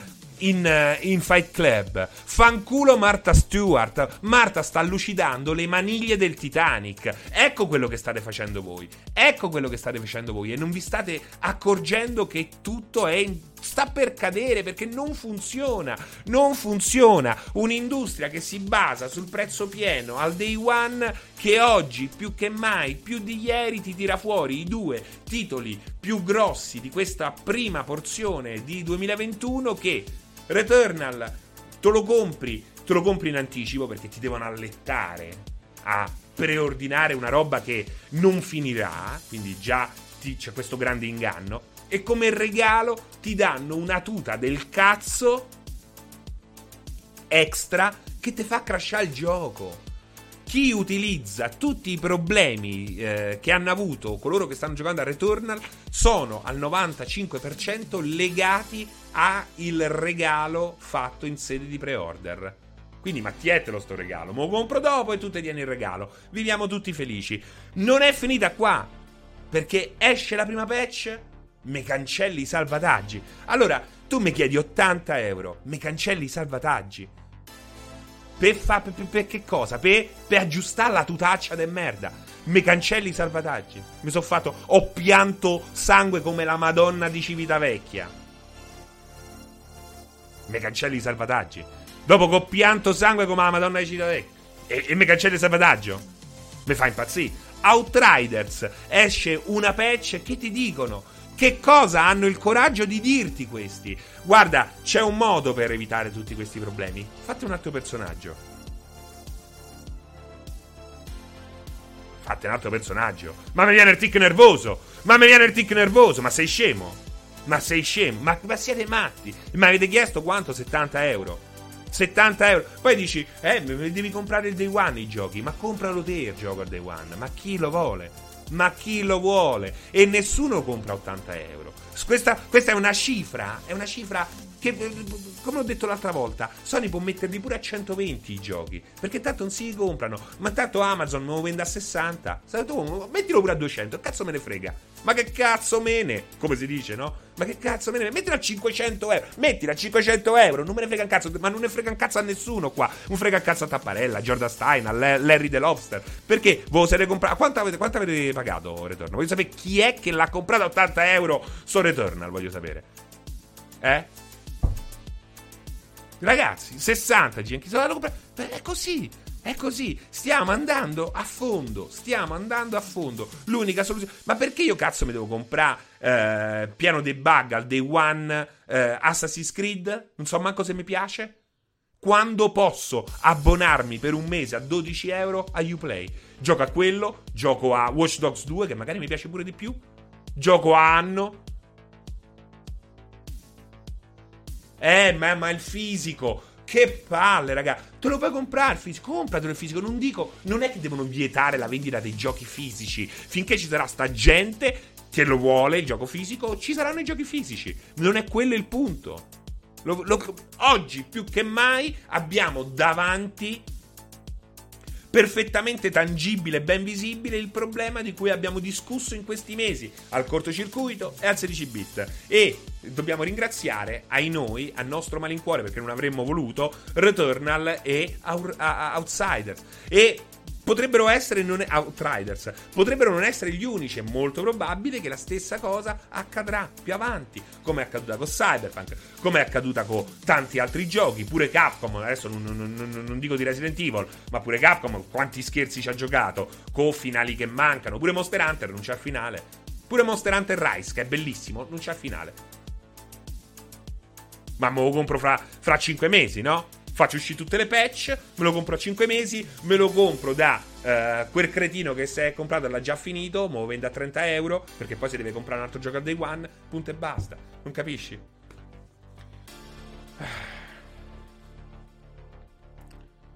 Fazza l'hanno messo al day one su PC e Xbox almeno. Ehm, parli di Game Pass. No, solo su Xbox, non su PC se parli di Game Pass.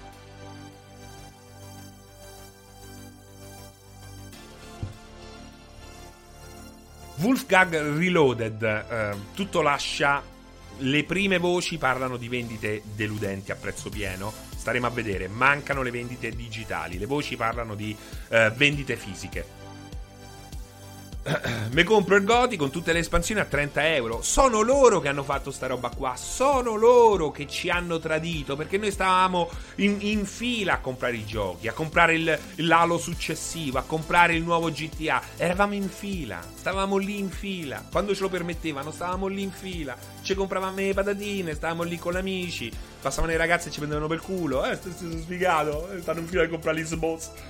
È così, eh. Noi ci stavamo in fila, eravamo ben felici di essere eh, le, le, vostre geishe, cari publisher. Mi piaceva anche a me stare al gioco, era un evento eh, comunitario. Incontravo Loris Corvino, stava lì davanti a me col pre-order. Oh, mi sto comprando, poi stasera ci giochiamo insieme, ma volentieri.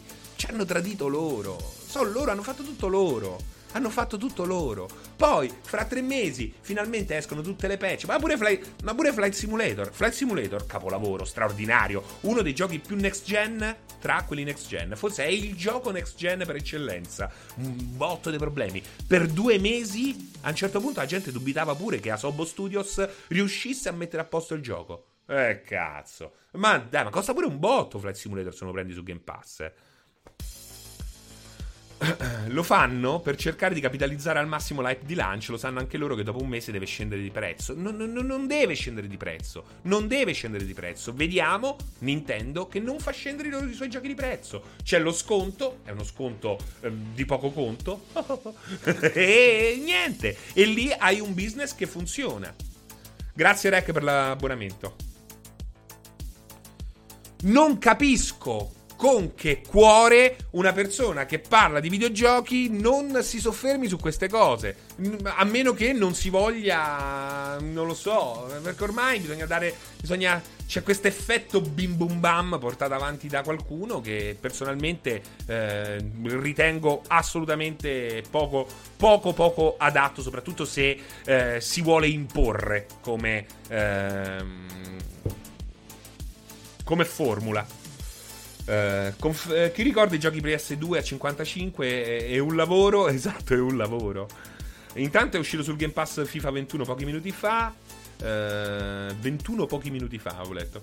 Le vendite scarne di Returnal potrebbero essere dovute anche alla carenza di PS5. Certo, Yoda, è logico che eh, Returnal su PS5 non può vendere come Returnal su PS4, dove hai 110 milioni di, di unità vendute, mentre ecco, di PS5 ce ne stanno appena 6 milioni. È logico, è logico.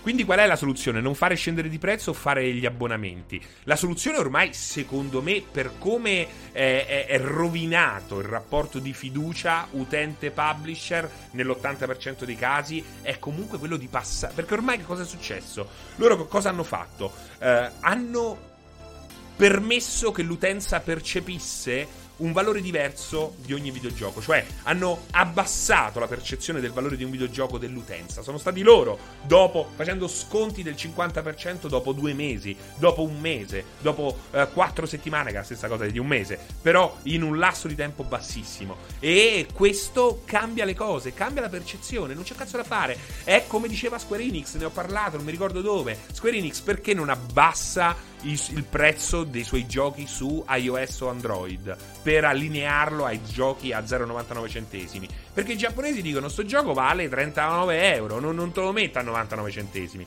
Perché a 99 centesimi è mi fai cadere tutto. Mi fai cadere tutto. Perché poi, se vendo un Final Fantasy X remake, remastered, quel cazzo che volete, su iOS, su iOS a 5 euro poi vaglielo a chiedere, vagliene a chiedere 49, 59, 69, 79 a quelli che se lo stanno a comprare sulle console. Non, non, funziona così, non funziona così. E quindi ci deve essere per forza un passaggio, un passaggio concreto. E, ed è innegabile, eh, non, non, non, può non essere il, il servizio sotto abbonamento questo passaggio. Perché è il passaggio che stiamo vedendo e stiamo vivendo e stiamo apprezzando con Netflix, Prime Video, Disney.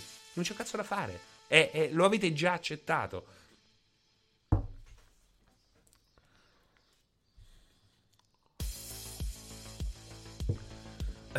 Non dimentichiamoci la pirateria negli anni Ottanta, siamo quasi riusciti a eliminarla, meglio non togliere. Hanno pure eliminata la pirateria. Esatto.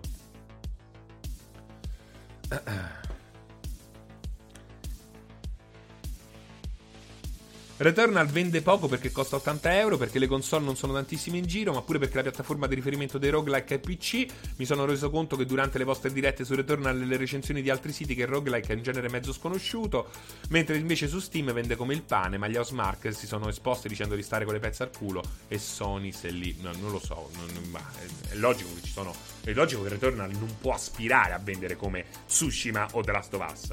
Quindi va tutto rapportato. Ecco. È acqua, Giorgino. È acqua, però un goccetto di sambuca. Ma lo sai che pure.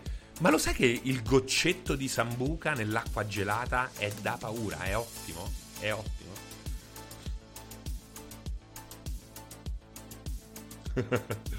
Fazza, dice Serino, dopo un'ora di bici è fresco come una rosa, mentre dopo un'ora di 16 bit deve farsi una doccia. Ehm... Vodka ghiacciata per me, dice Divan Dog. Uh, Unity Addiction, quando sento 80 euro mi cade la banda nera sull'occhio. Vitbull, eh, no, è un problema più complesso secondo te perché... Ah no, quello l'abbiamo già letto, quello di Vitbull. Anice tutone nell'acqua ghiacciata, corro subito. È perché è l'anice nell'acqua ghiacciata che è veramente molto molto buona.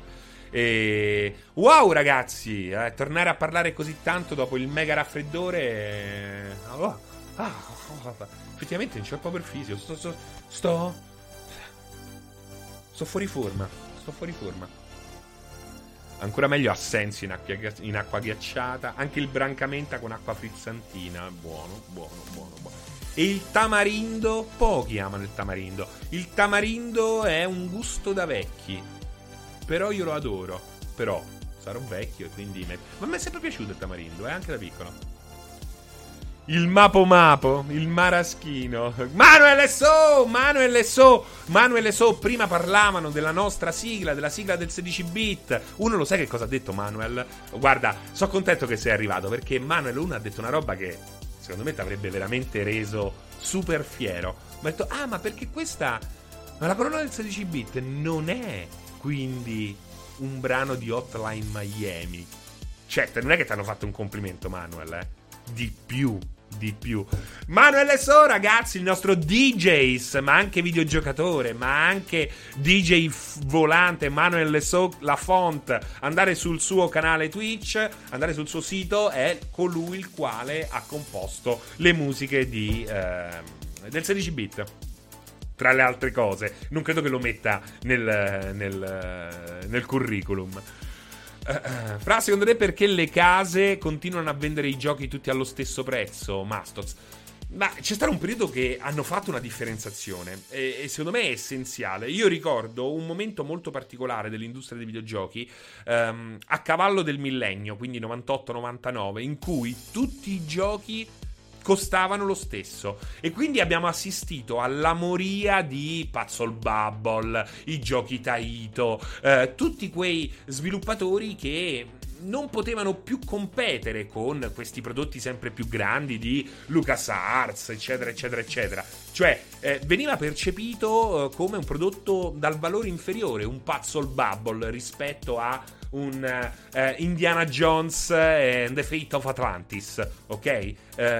Magari giustamente, non voglio eh, concentrarmi su questo adesso. Il problema è che c'è stato quel periodo, ahimè me lo ricordo perché appunto mi piace il tamarindo, ehm, c'è stato quel periodo in cui l'industria ha dovuto, eh, ha ucciso molti suoi pargoli proprio perché non, non voleva in ogni modo eh, differenziare i prezzi.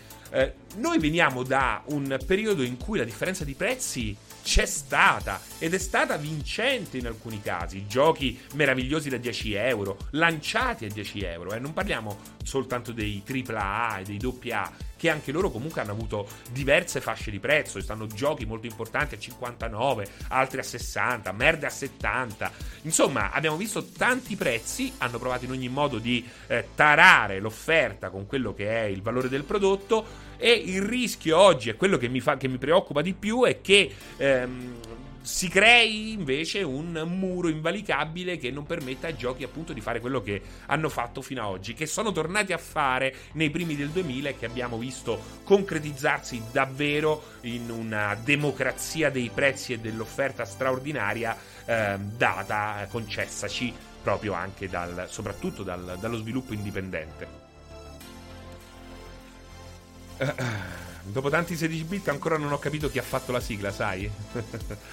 eh, comunque con sto processo di Epic quanto roba sta uscendo ne parlate... Tra l'altro, bravo Crazy, processo di, di Epic processo di Epic escono delle carte perché vanno messe agli atti e quindi diventano pubbliche, eh, questi, questi, documenti diventano pubblici e eh, abbiamo scoperto che incredibilmente dopo che ci, ci, hanno fatto una testa così, alla fine Microsoft sta cercando di spingere xCloud e di conseguenza Game Pass sulle altre console e ne parla proprio con Tim Sweeney che è Tim Sweeney ok?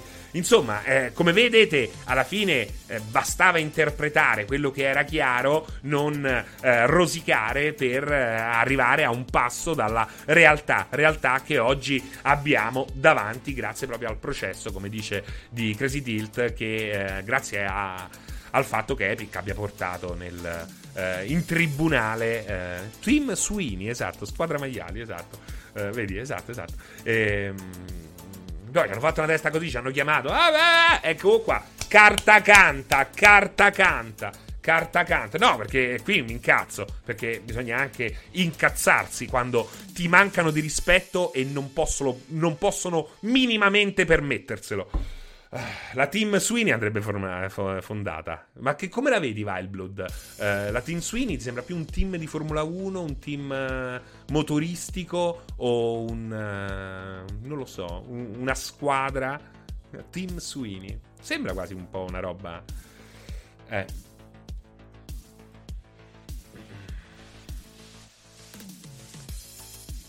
Poi non puoi, eh, n- rispondo non chiaramente a Fiwi, nel senso non, eh, che non sarò chiaro, non eh, nel dettaglio quel che ha detto Fiwi, perché?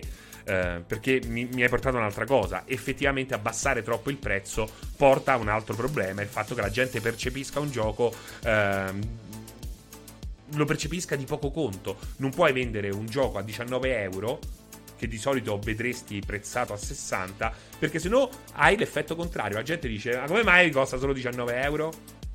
Considerate che viviamo in un mondo, gli appassionati di videogiochi sono talmente asini e ottusi che c'è stato un momento, fortunatamente è passato subito, in cui dicevano: Come mai sto gioco sono soltanto 20 giga? Mmm, me puzza.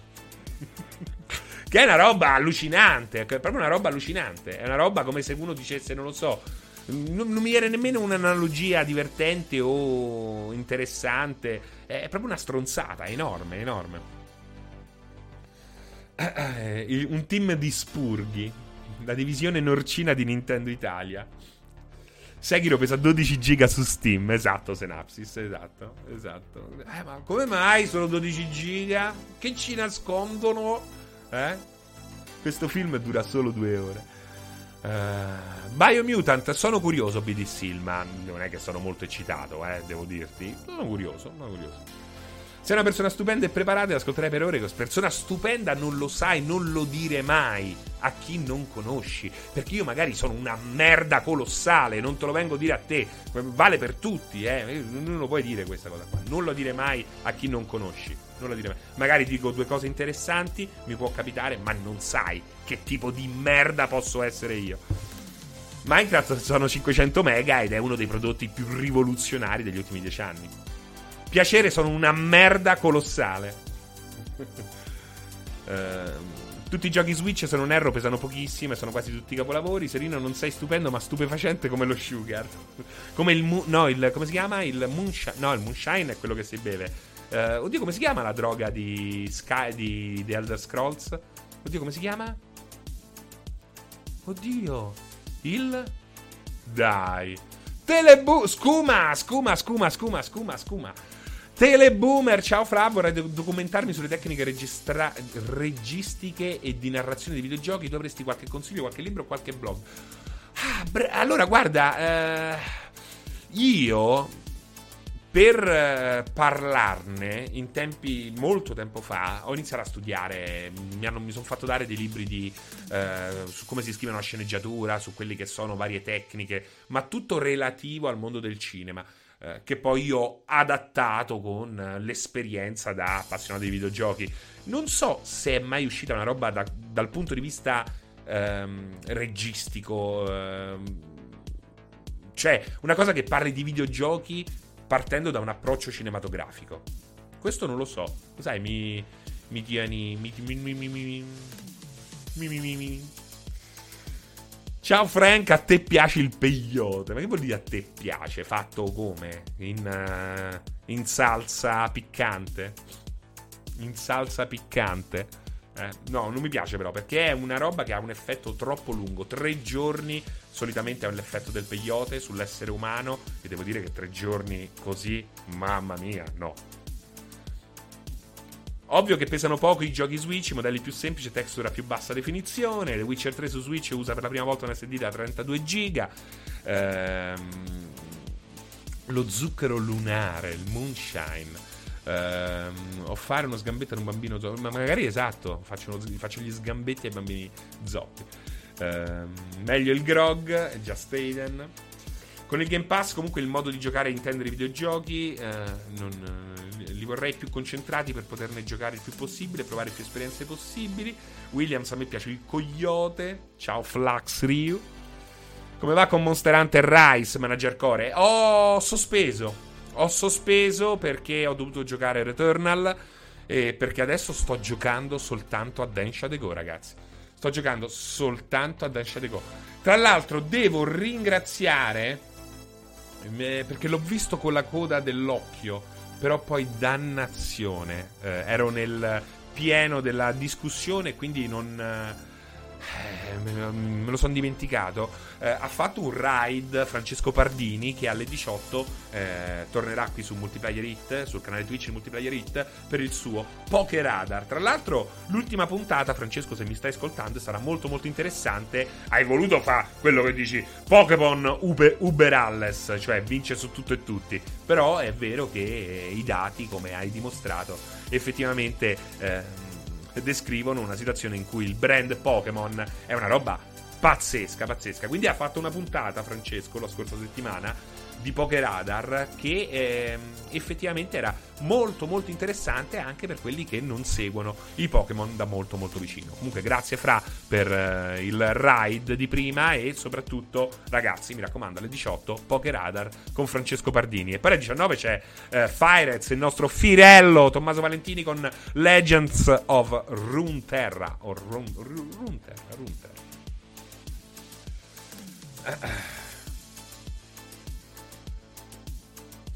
Gamago, Francesco, ma perché non la smetti con queste dirette di chiacchiere da boomer? Non ci delizi con un 16 bit fatto in hot tub, cavalcando anche tu una bella banana gonfiabile in costume, seguendo il trend delle giovani streamer? Potrei farlo, Gamago. N- non credere, perché non è che mi manca uh, la faccia, eh? quindi probabilmente lo farò. Wise Duke, ehm, posso buttare lì una questione? Nessuno sta giocando a Magic Legends, lo trovo molto bello, ma, vedo, non, ma vedo che non ne parla quasi nessuno. Eh, Magic Legends è il nuovo gioco di carte digitale dei Magic. Eppure lo sai che io preferivo quello. Ci sono stati tutta una serie di giochi digitali su 360, alcuno, qualcuno è arrivato anche su PS3, ma soprattutto su 360 che era molto più digitale di PlayStation 3, che poi, porca miseria, li hanno rifatti ma non sono belli uguali. Allora, per esempio, uno, uno, cioè uno su 360 era un capolavoro, era straordinario, era perfetto perfetto. Oltretutto c'era anche il supporto della camera e spesso vedevi delle cose un po' zozze, quindi era anche molto, molto interessante. Un altro è Carcassone o Carcassonne, trasposizione di un gioco... Ehm, ah, Magic Legends è il Diablo-like, però io continuo su questa discussione. Ehm, Carcassonne è gioco da tavolo straordinario. La versione 360 meravigliosa, l'hanno rifatta di recente su Next Gen e fa schifo. E fa schifo. Ma chi è che mi chiama sempre? Aspettate. Aspettate.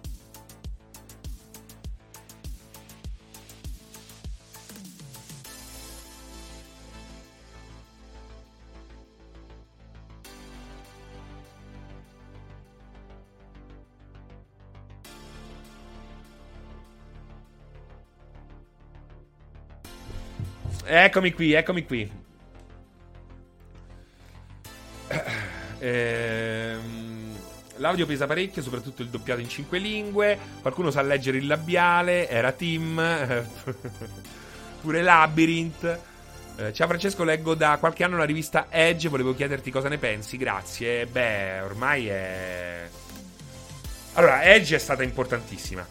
Edge è stata molto, molto, molto importante. Eh, a me i giudizi di Edge non piacciono molto, anche perché è chiaro il campanilismo che hanno nei confronti dei giochi uh, made in UK inglesi, cioè è una cosa proprio sfrontata. E poi devo dirti che uh, ho conosciuto tanti colleghi, tanti colleghi in vita mia, veramente un botto di persone e persone simpaticissime, persone simpaticissime, persone, persone geniali, persone anche geniali, come eh, la persona che poi andrà a fondare UK Resistance, per esempio. Ehm, quelli di Edge sono sempre stati sul cazzo in una maniera che avrei dato una capocciata sul naso. Mamma mia, veramente, una capocciata non appena vedi. Ah! Però, però, non gli si può dire niente, perché ai tempi aveva una rilegatura straordinaria, un'impaginazione fantastica, delle rifiniture in quinto colore che abbiamo portato in Italia anche noi quando stavo in Play Media su Game Republic. Il quinto colore è un colore extra che si paga un botto in tipografia. Ehm, di solito tutto, tutta la colorazione di una rivista è composta con quattro colori. Il quinto colore è quello che dà eh, l'effetto punchy, che trasmette ricchezza e dà, dà un bel effetto alla rivista. Eh, quindi da quel punto di vista tanto di cappello e soprattutto tanto di cappello a ehm, tutti i contenuti in esclusiva che loro, eh, la loro posizione per tanti anni gli ha concesso. Oggi il fatto che esista ancora Edge è comunque eh, piacevole, vorrei che non chiudesse mai. Eh, come del resto vorrei che non chiudesse mai The Games Machine, anche se ormai, ragazzi, sono tutti progetti che sono l'ombra di quello che erano un tempo. Tra l'altro, qualche tempo fa ha chiuso anche l'ultimo PlayStation Magazine del mondo, che è però stato rilanciato in quanto Play Magazine, come Play Magazine. Zuturi, quando ci porti Densha The Go in live? Presto, giusto perché sono stato raffreddato, non ho potuto portarlo fino ad oggi. Um, Master Zone, ricordo quando riuscivano a inserire i giochi magnifici nei dischetti dell'Amiga 500 capolavori unici super ottimizzati. Ora l'ottimizzazione dovrà farsi fottere. Beh, pure vero, Masterzone, che stai a parlare dei giochi. Cioè, eh, per quanto poteva essere bello Paradroid 90, uno dei miei giochi preferiti per Amiga, eh, preferisco i giochi di oggi. Con tutto il rispetto. Pepe Links, certo che Wallone lo conosco di persona. Mi ha appena crashato Returnal, appunto, ma porca. Grazie Liriam, Game Republic è proprio una mia costola, quindi sapere che c'è qualcuno che ha... Uh, ah no, che avete, credo di avere tutte le riviste uscite all'epoca, non pensavo tutti i numeri di Game Republic, quello mi avrebbe uh, fatto un estremo piacere. a me la PS5 mi disincronizza il controller ogni volta che va in riposo, la devo sostituire. Che palle! Che palle! Tutti i numeri di Game Republic li avevo io, Diego Cuneo. Mamma mia, grande Diego, grande Diego. Darsit, non dico l'ottimizzazione, ma almeno un po' di compressione quando si fa. Però guarda, quello lo stanno facendo, eh. Darsit lo sta facendo molto Sony. Molto brava Sony da questo punto di vista. Perché sta effettivamente, come ehm, diceva Pierpaolo, eh, sta effettivamente cercando di ottimizzare eh, il, eh, il, numero di dati, la compressione e tutto il resto. Quindi da questo punto, brava Sony.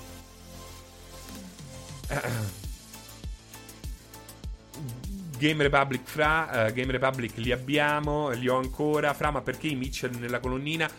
Perché volevo parlare anche dei Mitchell, uh, più che altro Uh, volevo uh, applaudire, volevo applaudire uh, tutta la parte produttiva dei Mitchell, che è praticamente figlia delle, degli stessi autori che, in quel caso, in prima persona, ci hanno regalato Spider-Man Multiverso, cioè tipo tre titoli, adesso non so se multiverso è quello giusto, quello animato, quello che è un capolavoro. Cioè, a me fanno schifo i, cinema, i cinecomics. Mi fanno schifo. Mi fanno schifo. Quando dite che bello che è Avengers, eh, io provo tenerezza, un po' di imbarazzo. Perché mi fanno cacare. Ci sono poche cose che mi sono piaciute. Ehm, anche dell'ultimo Marvel Universe. I Guardiani della Galassia, secondo me, almeno il primo penso che sia un grandissimo film. È un grandi... I Guardiani della Galassia è veramente quasi all'altezza di uno Star Wars all'epoca. Meraviglioso, meraviglioso. Il resto fa schifo proprio, è orrendo. È orrendo. È gente che ha dei gusti talmente infimi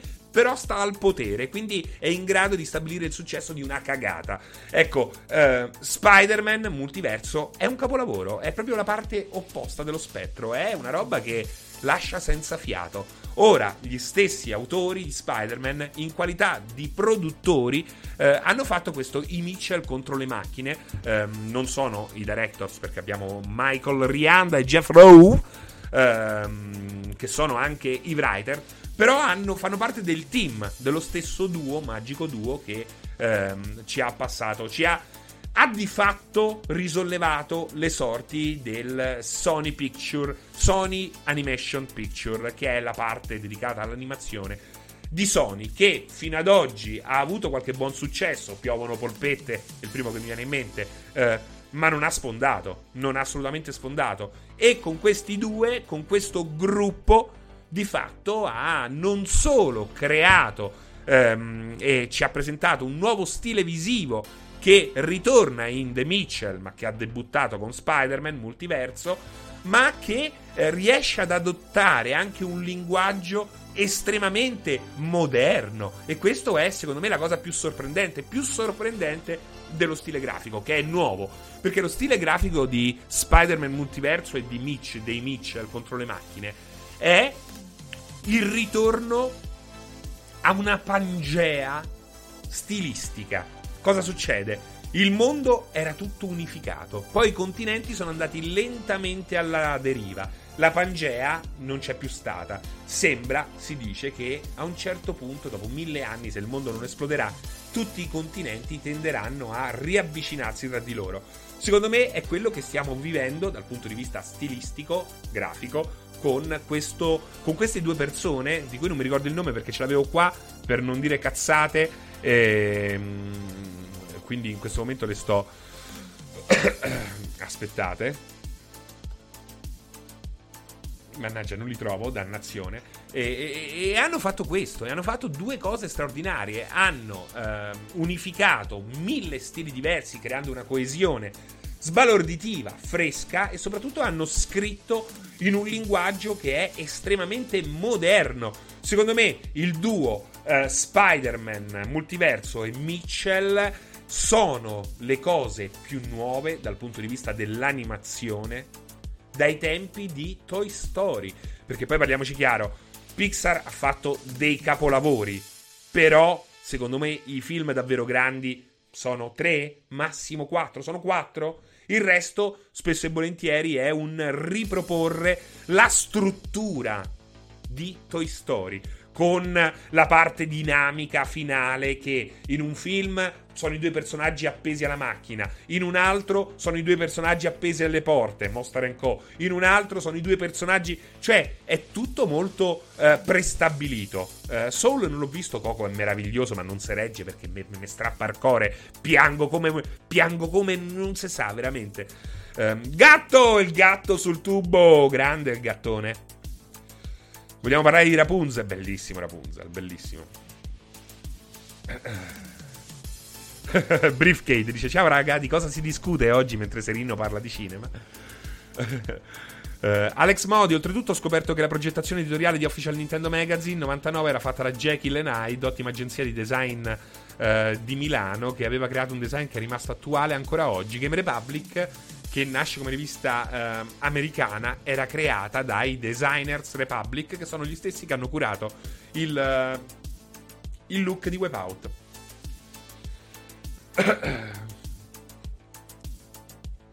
Chi non piange vedendo Coco non ha cuore, veramente, eh, veramente. Che poi avete sentito cosa è successo a John Lasseter. Per pensare, vabbè, quello che è successo a John Lasseter è orrendo. È orrendo. Non posso essere là. Io non, non c'ero, ok? Non c'ero. Ma tutto descrive una persona espansiva. Io ho preso in giro questa situazione. Voi avete preso, in giro me dicendo che non vedo perché incolpare John Lasseter per colpa di abbraccioni, che è quello che effettivamente sembrava essere. O magari, ecco, cioè ragazzi, ma è un maniaco? No, Megamix One, non è un maniaco. Trovami i riferimenti. Ecco quello che esce da internet, che è un maniaco. Non è un cazzo di maniaco. Non è un cazzo di maniaco. Non esce da nessuna parte che è un maniaco. Esce da, un, da, da, tante parti che è una persona espansiva. È una persona che a volte si incazza. È una persona che è un po' strana. È un cazzo di creativo. Volete i creativi? Ma volete che facciano la vita del cazzo di Padre Pio. Mi fa schifo questa cosa qua. Volete i rocker, ma non volete che mettano le mani nel culo sulle gruppi. Ma che cosa volete? Che cosa volete?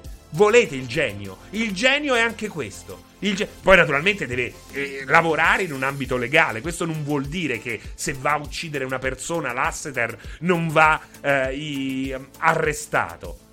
Non è quello il punto. Logico. Ma non, non, non sapete in che cosa vi state ficcando. Non sapete in che cosa vi state ficcando. Ma adesso hanno. Poi questi qua del cancel culture hanno adesso un attimino di gloria perché quella, la, la, la storia di Biancaneve che è, è, tutta una cazzata, ripresa da sti giornali che riprendono ogni cazzata, quindi dicono, eh, lo vedete? Lo vedete? State solo appresso alle cazzate.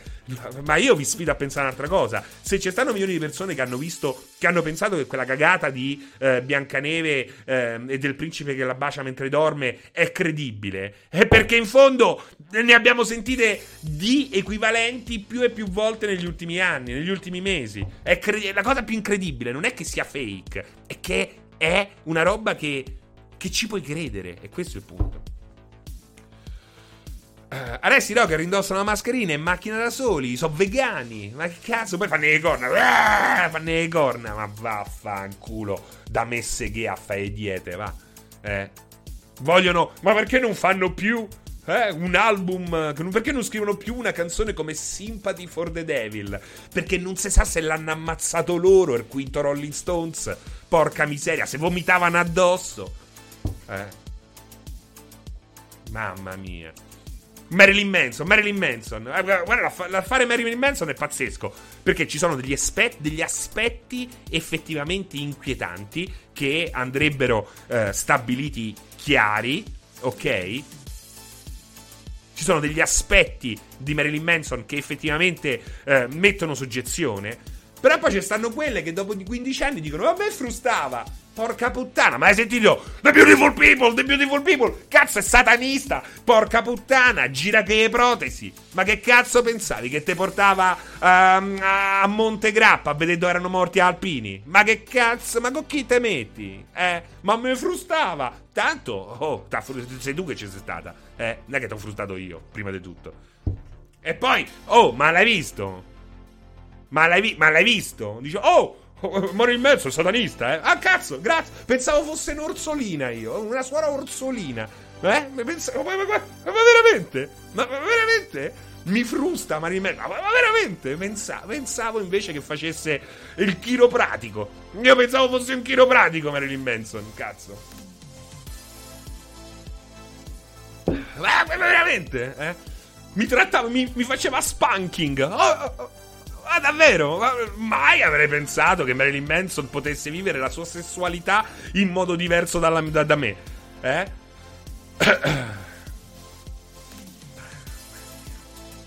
Veramente, eh? Veramente. Poi ci sono degli aspetti davvero inquietanti. Quando si parla di minorenni, di adescamento. Siamo anche lì, possiamo essere d'accordo. Su tutto il resto, dai, ma state zitta, no? Faceva la figura di merda pure te. Durante la storica faida tra Axel Rose e Car Cobain. Oh, Car Cobain! Car Cobain è morto! Ci hanno strappato! Ci hanno strappato via Car Cobain! Ma perché Car Cobain ha rivoluzionato il mondo della musica col grange, con dei, dei modi di fare? Ma, ma perché? Perché era perché era un problematico, era un problematico, non può esistere Kurt Cobain senza il Kurt Cobain morto in maniera eh, troppo presto, capito? Non puoi chiedere il Kurt Cobain prima rinunciando al Kurt Cobain dopo. Al Kurt Cobain, bravo, esatto, Kurt Cobain. Non puoi, non puoi dividere le due cose. La persona problematica con l'artista che faceva quel che faceva. Non lo puoi, non lo puoi fare. Non lo puoi fare. Eh. non puoi volere i Beatles di Lucy in the Sky with Diamond. Non puoi, eh, anzi, non puoi volere i, Beatles paggetti che ti fanno Lucy in the Sky with Diamond. Non puoi farlo. Non puoi farlo perché non arrivi a Lucy in the Sky with Diamond senza quel vissuto che li ha resi problematici agli occhi di una generazione eh, magari no fuori tempo massimo, ma che all'epoca li vedeva brillare al massimo della, della forma. I Pink Floyd senza Barrett. Barrett, Barrett è è la rinuncia che hanno dovuto fare i Pink Floyd per essere i Pink Floyd. I Joy Division. I Joy Division, alla fine, non gli è parso vero che è morto Coso. Che, che, così hanno potuto fare New Order. E hanno costruito la scena dance di Ibiza e di tutta, di tutta Europa. Quando è morto, come si chiama? Eh, non, posso, non possiamo eliminare l'anima oscura non solo degli artisti, ma dell'essere umano. Va bene, Ian Curtis, va bene eh, perseguire l'illegale, va bene pe- perseguire eh, nuove forme di eh, soprusi che ci sono sempre state, ma che oggi è giusto portare all'attenzione del pubblico, ma non si può rinunciare a questo, non si può rinunciare all'aspetto oscuro della creatività, del genio, dell'artista, ma anche di ciascuno di noi, ma anche di ciascuno di noi. E soprattutto non, non possiamo dimenticarci che in fondo siamo dei, degli stronzi di carne e sangue, in fondo, e sbagliamo, e sbagliamo. Quello che sta succedendo in America, che ti bruciano un'intera carriera perché a un certo punto ho, ho mandato la foto del cazzo a Bovone, non deve succedere. Perché avevo 19 anni, Bovone mi piaceva, ho fatto una cazzata, Bovone scusami, scusami, scusami, non te la mando più. Ah. Ciao, ciao, no, rimango, ciao, no, rimango. Non esiste un Benson senza un mortacci vostra. Eh, è così. non è vero, non è vero. Sono distorto. E questa è la prima, eh, ultima parentesi finale al riguardo. Oh. E comunque Biancaneve rimarrà in coma per sempre. Ho un Vasco senza. Vabbè, ma Vasco è pure molta. Lo sai, molte volte sono anche piuttosto romanzate queste storie di droga e dannazione. Uh, cosa ne pensi Xbox Series X vale l'acquisto? Dice Man of Mystery Davide. Assolutamente sì, trovarne una. Io personalmente è, è la console che oggi acquisterei.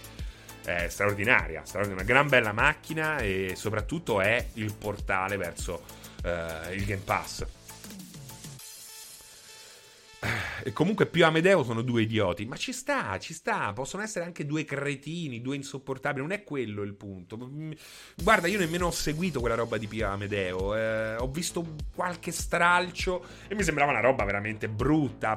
Anche quando in alcuni casi puoi pensarla come loro, te la spiegavano male. Era proprio una roba così.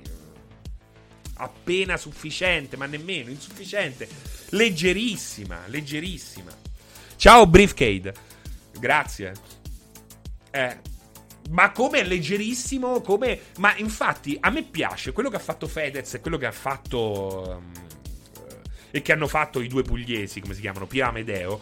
Non è che mi piace, però mi piace che abbiano creato Uh, scombussolamenti vari. In fondo era da parecchio tempo che due, tre uh, personalità non, non, andavano un po' a, a rompere le scatole, a, a, a fare un po' di casino televisivo. Quindi quello da un certo punto di vista è stata una boccata d'aria. Poi puoi pensarla in un modo o nell'altro, ma è comunque stata una boccata d'aria. Da questo punto di vista ringrazio Pio, Amedeo e Federico, che è Fedez. Dall'altro non posso che constatare che ehm, questi personaggi che oggi hanno questo ruolo sono dei personaggi ehm, più che mediocri, sono dei personaggi inutili. Cioè, Fedez, chi è Fedez? Fedez è una persona che faceva un hip hop orrendo. Perché non è un, un rapper, parliamoci chiaro, non è un rapper. Eh, dei testi che ci è mancato poco che lo mettevano dentro Topolino Mese, quindi effetto 883, una roba allucinante. Eh, poi naturalmente ci stanno tutte le parti. Eh, poi, cosa ha fatto? Come presentatore abbiamo visto a LOL, ci hanno dovuto mettere a Maionchi, mica perché è simpatica la Maionchi, perché lui è proprio un Porello, cioè è forte, è forte quando ci si mette e vuole fare questo, ehm, vuole aggredire, no? Eh, con la sua visione politica, perché è molto, è intelligente, però è, è forse l'unica sua dote quella, l'intelligenza apparente. Più Amedeo, lo sappiamo tutti, che sono veramente il minimo comune denominatore del, dell'ironia, perché qui da, da altre parti hai comici che veramente gli spaccano il, il fondo schiena. Eh. Cazzo, sono andato a vedere come si chiama il marchiciano, che quello è fortissimo, il più forte in Italia. Come si chiama il marchiciano? Oddio, adesso ho un lapsus. Uh, come cavolo si chiama? Uh, Giorgio Montanini. Oh, sono andato a vedere Giorgio, Giorgio Montanini. È uno che ti spacca. Oh, Giorgio Montanini, sono andato a vedere la stand up. Ha messo un, un assegno da 5.000 eh, euro sul tavolo e ha cominciato a bestemmiare. Dice: Questo qua è quanto mi hanno chiesto l'altra volta. Quella è una persona che, che ti spacca. Quella è forte. Quella è forte. Eh? Il problema è che per due parolacce mi dite: Oh, attento, ti bloccano il canale. Per due parolacce, per una battuta al limite, che me lo sono letto bene il, il regolamento di Twitch. Non ti bloccano se eh, si capisce il senso. Ok? E voi siete preoccupati per me o per questo canale o fate finta. Però già solo il fatto che siate preoccupati e eh, per delle cose assolutamente inoffensive, delle battute al limite che faccio anche perché possono sembrarci al limite vi preoccupate, oddio, perché ci hanno addomesticato, ci stanno addomesticando. Ed è logico che se nel momento in cui non puoi dire nulla o pensi di non poter dire nulla, qualsiasi persona che ti fa un rutto in diretta in prima serata sembra sembra Gandhi che sembra Mandela che ce l'ha contro l'apartheid e non è così eh. ci stanno paternalizzando a Qualunarius dici bene dici bene siamo diventati dei caca sotto. E che cosa temiamo? La prigione? Mica stiamo in Cina. Temiamo che ci chiudono il canale. Siamo ridotti così. E oltretutto, se ti vai a leggere eh, le, le, le community guide, ti accorgi che per farti chiudere il canale devi veramente fare cose allucinanti. Però abbiamo paura, abbiamo paura, siamo, eh, ci, mi blocca Zuckerberg, mi chiudono Instagram, mi chiudono Twitch, YouTube mi fa così, siamo fottuti, siete fottuti. E invece no, vaffanculo. Io voglio Ariana Grande che sale sul palco, si prepara per il suo prossimo singolo, sta lì per cantare, ma a un certo punto la telecamera zoom, Ariana Grande guarda all'interno della, della telecamera, guarda negli occhi a tutti noi si alzano le luci, cresce l'attesa, il batterista va di rullo di tamburi, si abbassa i pantaloni e caga sul palco. Quello sarà il vero punto di svolta. Quello sarà l'inizio di una nuova libertà. Grazie a tutti ragazzi, vi lascio con Pokémon, Francesco e tutto il resto del palinsesto. Ciao, ci vediamo la settimana.